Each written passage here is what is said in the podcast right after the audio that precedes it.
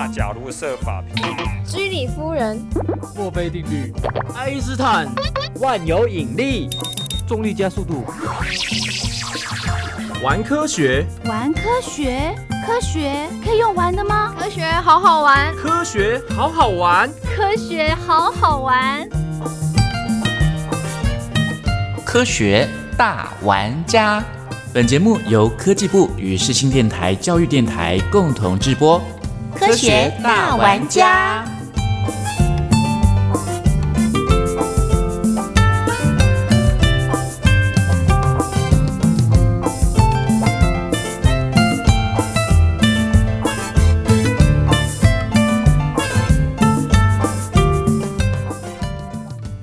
欢迎听众朋友和宜家一起来亲近科学、探究科学。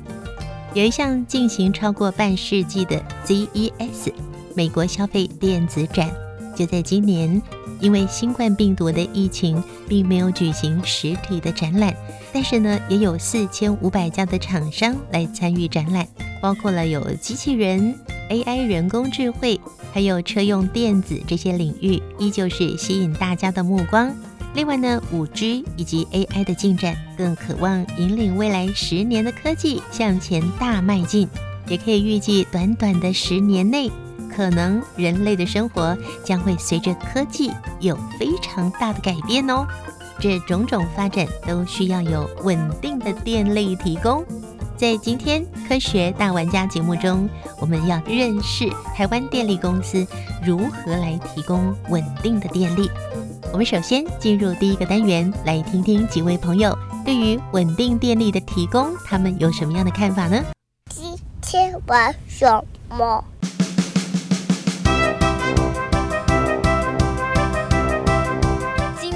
玩什么？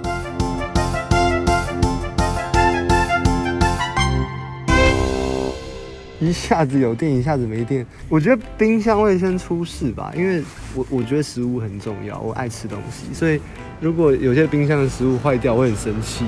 夏天的话，冷气也会很麻烦，我怕热，所以我觉得不是件好事。哦，这这个会很困扰啊，电脑的东西就没有办法存了。就是如果以我们普通人来讲啊，用电就是不要断电嘛。企业的用电啊，那不要断电，这个应该是台湾大家都希望的事情吧。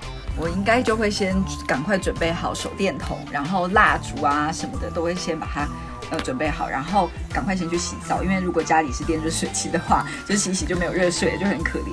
再生能源感觉变数很大哎，它不像其他的发电方式，它可以一直发。没有风的时候怎么办？或没有太阳的时候，不就不能发电了？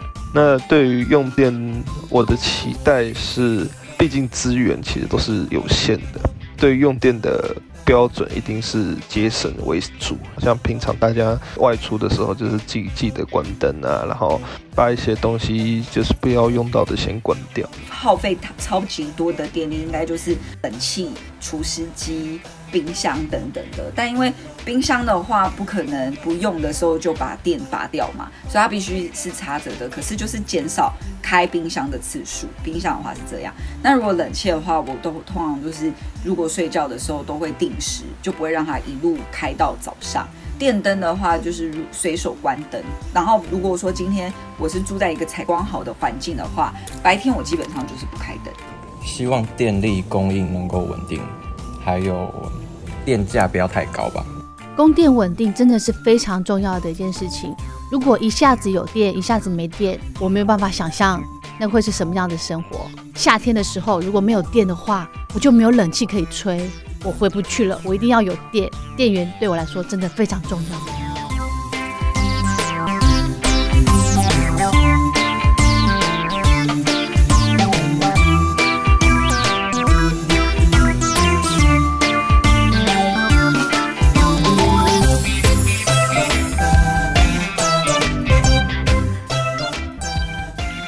才呢，我们听到了许多朋友对于稳定供电的一个迫切性以及重要性。其实呢，大家都相当有概念哦。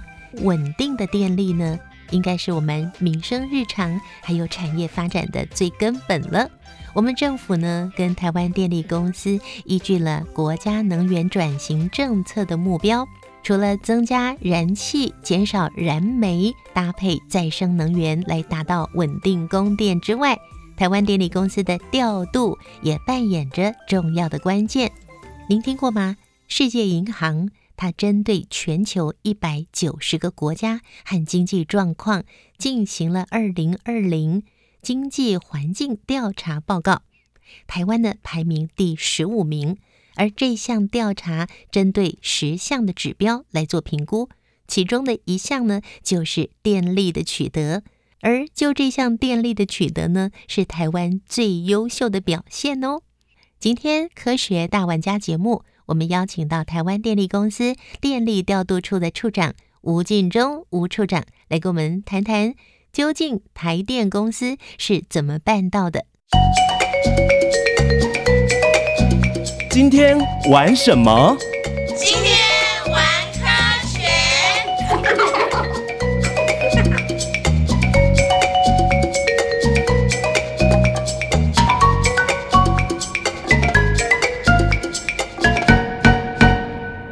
友，今天科学大玩家节目呢，我们要延续上个星期，我们跟听众朋友谈到了我们台湾的电力呢，目前大概将近一半左右是来自于燃气发电。到底这个电怎么样送到你们家，或者是送到我们全台湾的每一个地方呢？我们今天邀请到了台湾电力公司电力调度处的处长吴进忠博士，吴处长您好，各位听众朋友大家好。台电公司它最主要的任务就是能够让电力持续的稳定，这个稳定是相当重要的。你们还得到国际的好评哦。好，那怎么样可以在对的时间提供刚刚好的电力？这也就是您今天要跟听众朋友介绍电力要怎么样调度，就是您的专业了。其实全世界电力公司都是有一样的任务，就是要满足用户用电的需求。那我们提供的是一个品质要很稳定，民众用电是一个安全可靠的。那是要怎么样来确定它稳不稳定呢？评估一个电力稳不稳定呢？基本上有两个指标。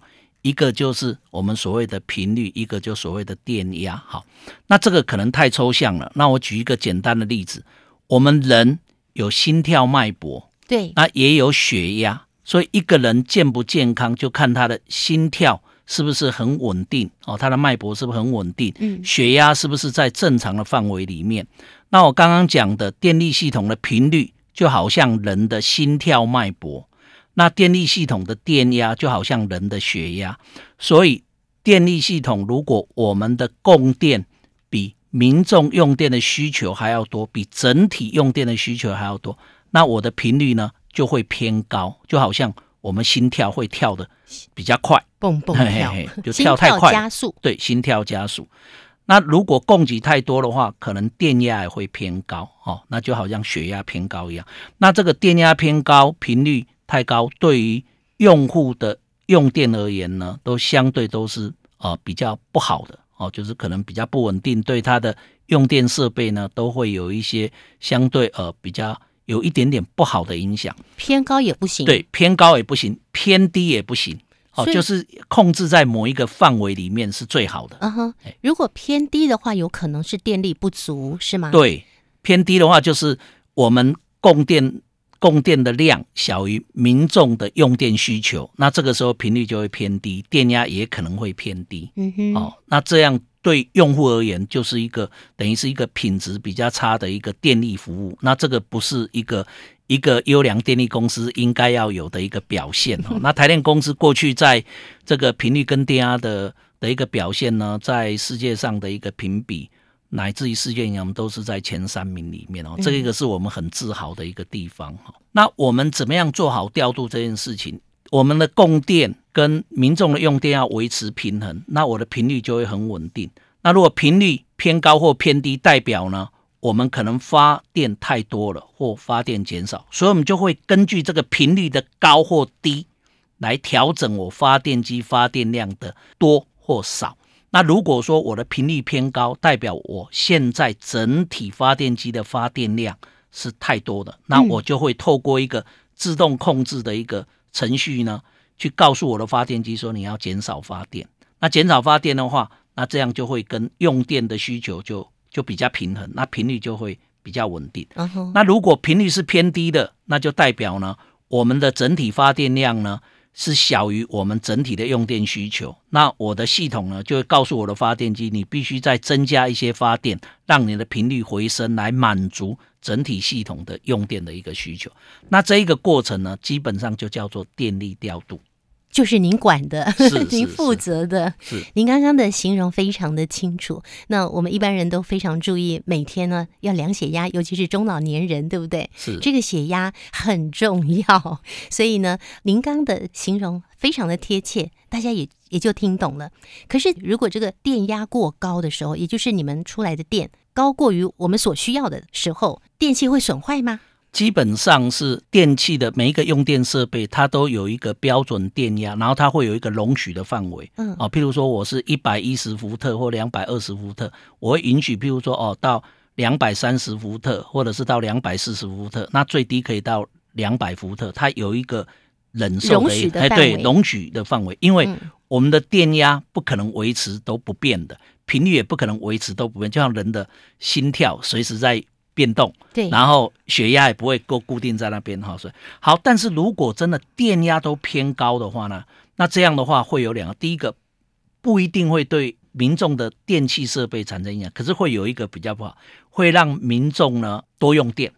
哦，譬如说我的灯是一百一十伏特的时候就会亮，然后它消耗多少多少电度，那你现在给我的是一百一十五伏特的话，我还是点一盏灯，可是我。用的那个电度数就多了，当然我的灯是比较亮，嗯，哦，我的灯是比较亮，好，那同样，那如果如果我的电压偏低的话，那对于某些电热型的设备，譬如说，我们举个例子哈，我本来是要加热某一个某一个东西，嗯，那我可能是十分钟，这个热能就可以把我需要加热的东西弄熟了或加热了，那我现在电压偏低呢，那代表我那个电器产生的热。的能量就会不够哦，那时间到了，其实它可能就 不是那么热，嗯啊，不是那么热，所以稳定的电力品质，不管是频率还是电压，对于我们民众的生活是非常重要的，嗯啊，是非常重要。就是你电压影响到电热的设备，影响到我们的照明，那频率就会影响到我们其他的控制等等哈。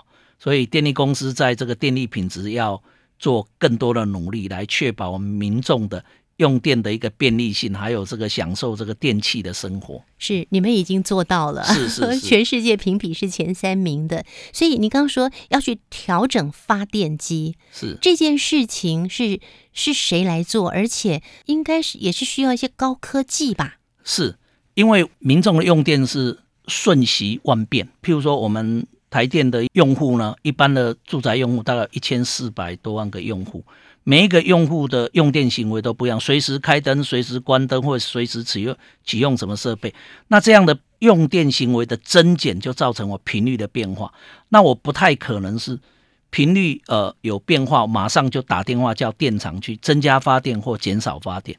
所以我们会透过一个自动控制的方式，我自动去侦测频率的变化，我会设定一个目标的频率，频率如果偏高，那我这个设备就。发送一个讯号去告诉发电机说你要减少发电。嗯，那如果频率偏低，我侦测到了，那我这个自动控制的系统就会告诉我的发电机你要增加发电。那这一个过程，这一个功能，我们就叫做自动发电控制，或者叫做自动频率控制。自动发电控制，或者是自动频率控制。是是，好聪明的机器，这是我们国内研发的吗？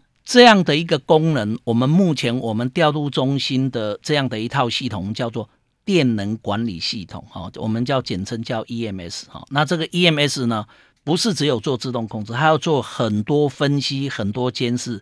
譬如说，我们系统还有很多电源的变化、再生能源等等。嗯。线路上的电流、电量的变化，我们都要做监视。这个系统叫电能管理系统。那目前我们用的是国外厂商提供的系统。那我们国内也有那个小型的啊，譬如说离岛，它是不是像我们本岛这个系统这么大的一个规模，小型的系统就有国内的厂商，它它有去做那种小型的、小型的，我们叫做小型的电能管理系统是有。那像要管理我们这么大型的一个电力系统的话，大概都是厂商他要很丰富的经验，还要借用国外电力系统他们的监控的一些概念，然后来配合台电系统的特性需求去开发出来。一般这个是非常精密、非常先进，应用各种科技监控 IOT 的技术所完成的系统。那目前都还是用国外高科技厂商提供了这样的一个设备。哎，我平常在用电的时候呢，是无感的，我没有感觉说，哎，电力是过多还是过少，还是怎么样，其实都非常稳定啊。除了我们在上一集节目中提到说，哎，突然可能有车祸或是天灾会造成某些地方的停电之外，其他我们用电用到没有感觉耶。呃，还有一个时候有感觉，就是夏天冷气吹多了。电费单收到的时候，你有心痛的感觉。虽然你心痛，但是地球比你更痛。因为其实不管怎么样啊，就算我们用电这么的方便，可是我们还是要节约能源。以台电的立场，也不希望我们越用越多吧。确实，因为我们电力的供应、电力的开发不可能无限的增加，所以能源的使用应该做更有效率的一个使用。其实不管用哪一种形式的发电。他们都是在做能量的转换。我们用电是用电能，那如果火力发电呢，是用它的热值去燃烧，可能是煤，可能是油，可能是天然气，让它产生热能，再经过发电机转换成电能。那如果水力发电，就利用它的位能落差的改变，把它转换成电能。风当然就风吹，带动那个叶片动能转换成电能。那太阳能就是日照的那个能量。把它转换成电能，那因为是透过热能，所以它就对环境会有一些影响。我们台湾在走能源转型，就希望用绿电、风力发电、太阳能这些能够尽量来开发。哈，这一个开发需要时间，嗯，也会有它的一个整体的一个限制。所以就我刚刚讲的，电力的供应不可能无限的增加，嗯，所以我们对电力或对能源的使用。一定要非常的珍惜，一定要提高我们的能源的使用效率，不能浪费这一个能源。其实这个电力的取得是很多人很多人的努力，是非常非常的辛苦哈，所以我们要珍惜这个电力的资源。当你呢回到家里面，打开电灯，一个手指头往墙壁一按，或者是现在根本不用按，你可能用手机控制啊，它就亮了。你要开电风扇也好，你要开冷气也好，热水器也好，反正你就是觉得就是这么方便。但你不晓得说每一度电得来不易，有多少人的努力啊！而且真的是也是要花很多的经费才可以换来这些。那我们都会觉得哦，电费很贵，电费很贵。可是你不知道，真的那个最珍贵的不是电费，不是你花出去的那那个银子，而是我们整体的资源。所以，珍惜能源、善用能源，这是我们每个人应该要做的。诶，那吴处长刚刚有提到说，要在对的时间提供刚好的电力，怎么办到在对的时间提供刚好的电力呢？从我们在调度上来处理的话，我们要先对于我们整体系统的用电需求做一个预测。那这一个预测呢，呃。以我们台湾来，我们的预测的准确度相对是比较高的哦。假设气候不要巨幅瞬间的变化太多哈，因为我们在我们的供应的电力的服务里面呢，百分之五十五到五十六，现在或许高一点到百分之六十，可能是工业用电。那商业用电呢，可能差不多呢是在十五十五左右。那民生用电呢？可能就是差不多在二十二、二十三，其他的用电啊、农业啦或什么等，大概就是八到九哦这个范围。那 overall 这，那所以我们可以看出来，就是说，其实工业是很稳定的，商业行为也是差不多。那真正变化比较大的，其实就是民生的用电。那民生的用电其实也是很稳定的，比如说一般的家庭哦，什么时候出门上班，什么时候回来，所以我们就掌握了这些变数以后，我们做一个负载预测。那这个负载预测出来，我们就事先就知道这个某一个时间需要多少用电的需求，那我就根据这个需求去做一个最好的安排。这个最好的安排呢是什么？第一个，它一定要很稳定。那我们让再生能源，如果在这个时间有多少风，有多少太阳光点，就让它优先能够来供应。那目前的风跟太阳能是不足以满足我们系统的用电需求，说我还要有传统的这些发电方式来满足它。好，那基本上这个就是根据我的预测，根据我的排程就来供需就能够平衡。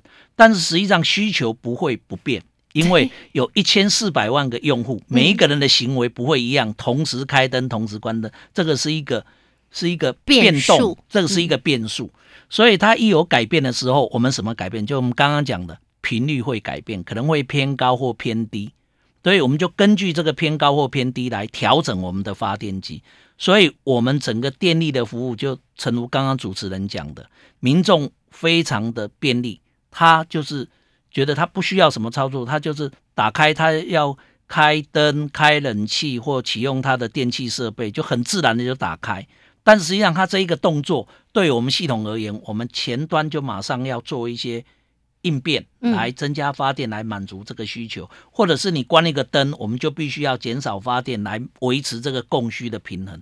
所以，我们总是透过这个刚刚讲的自动发电控制。或者是自动频率控制，我们就可以在对的时间送给用户一个很稳定、品质很好的一个电力。那处长，台电是在每一户家里面装的监视器吗？不然你怎么去预测呢？哦，不是，因为我们呃家家户户。用电户都有装个计费的电表啊，电表有啊，对对，嗯，那这个电表我们当然我们就会收集回来，就是系统的用电的一个 pattern 啊，每一个时间大概系统真正的用电量是多少，哦，这个我们就，那所以我们就会根据过去的一个呃负载的一个记录来预测预测未来的用电需求。哦，那特别要讲的就是说，因为我们是工业跟商业的用电呢。大概就已经高达七十 percent，那如果再加上住宅的用电，其实就九十 percent，这个是很稳定的。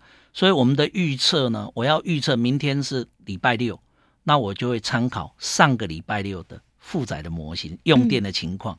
那明天如果是礼拜一到礼拜，我就会参考上个礼拜的礼拜一到礼拜五它的情况，就一天对一天来做这个预测。那这样的预测基本上不会相差太大，除非是呃。明天的气候跟上个礼拜的明天温度是差很多的，有降雨没降，这可能就会差，那我们就要做修正哦。所以这个经验就是我们收集了很多这样的资讯，所以我们透过我们的大数据的分析的一些呃数值分析的一些技术，那我们就会做一个比较精准的一个预测。嗯哼，是大数据又出现了，原来台电早就在用的耶。是是，嗯，你们是哪一年开始用的？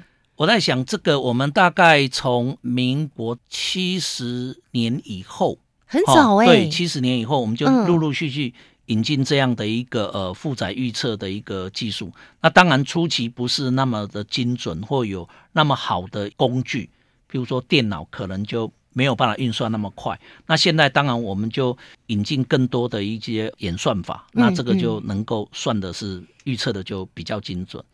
那以今年春节为例的话呢，其实我们就观察到今年呃跟过去的春节假期是有很大不一样了，所以我们就把这些变数加进来。譬如说，去年的春节大家都还可以出国旅游，今年的春节就不能旅游。对，那去年可能工厂会有一些。年假的休，那因为今年国内疫情管控的非常的好，再加上高科技的需求，我们一些厂商可能过年也不休息，嗯，所以我们就把这些变数考虑进来，修正我们过去预测的一个参数。那我们就推估说，哦，我们今年在春节期间的每天的最高的用电，那个时候的用电需求，跟最低用电那个时候的需求。大概是多少？那我们就完全在我们预测的范围里面，就跟去年来比的话是很精准。我们平均估出来说，大概都会多八十万千瓦。那最后跑出来，确实是就在八十万千瓦左右。这么精准呢？是在上一集节目里面，我们有听到再生能源它是不稳定的，这个在调度上会不会有影响？那要怎么样来进行呢？我们下个阶段再介绍给听众朋友喽。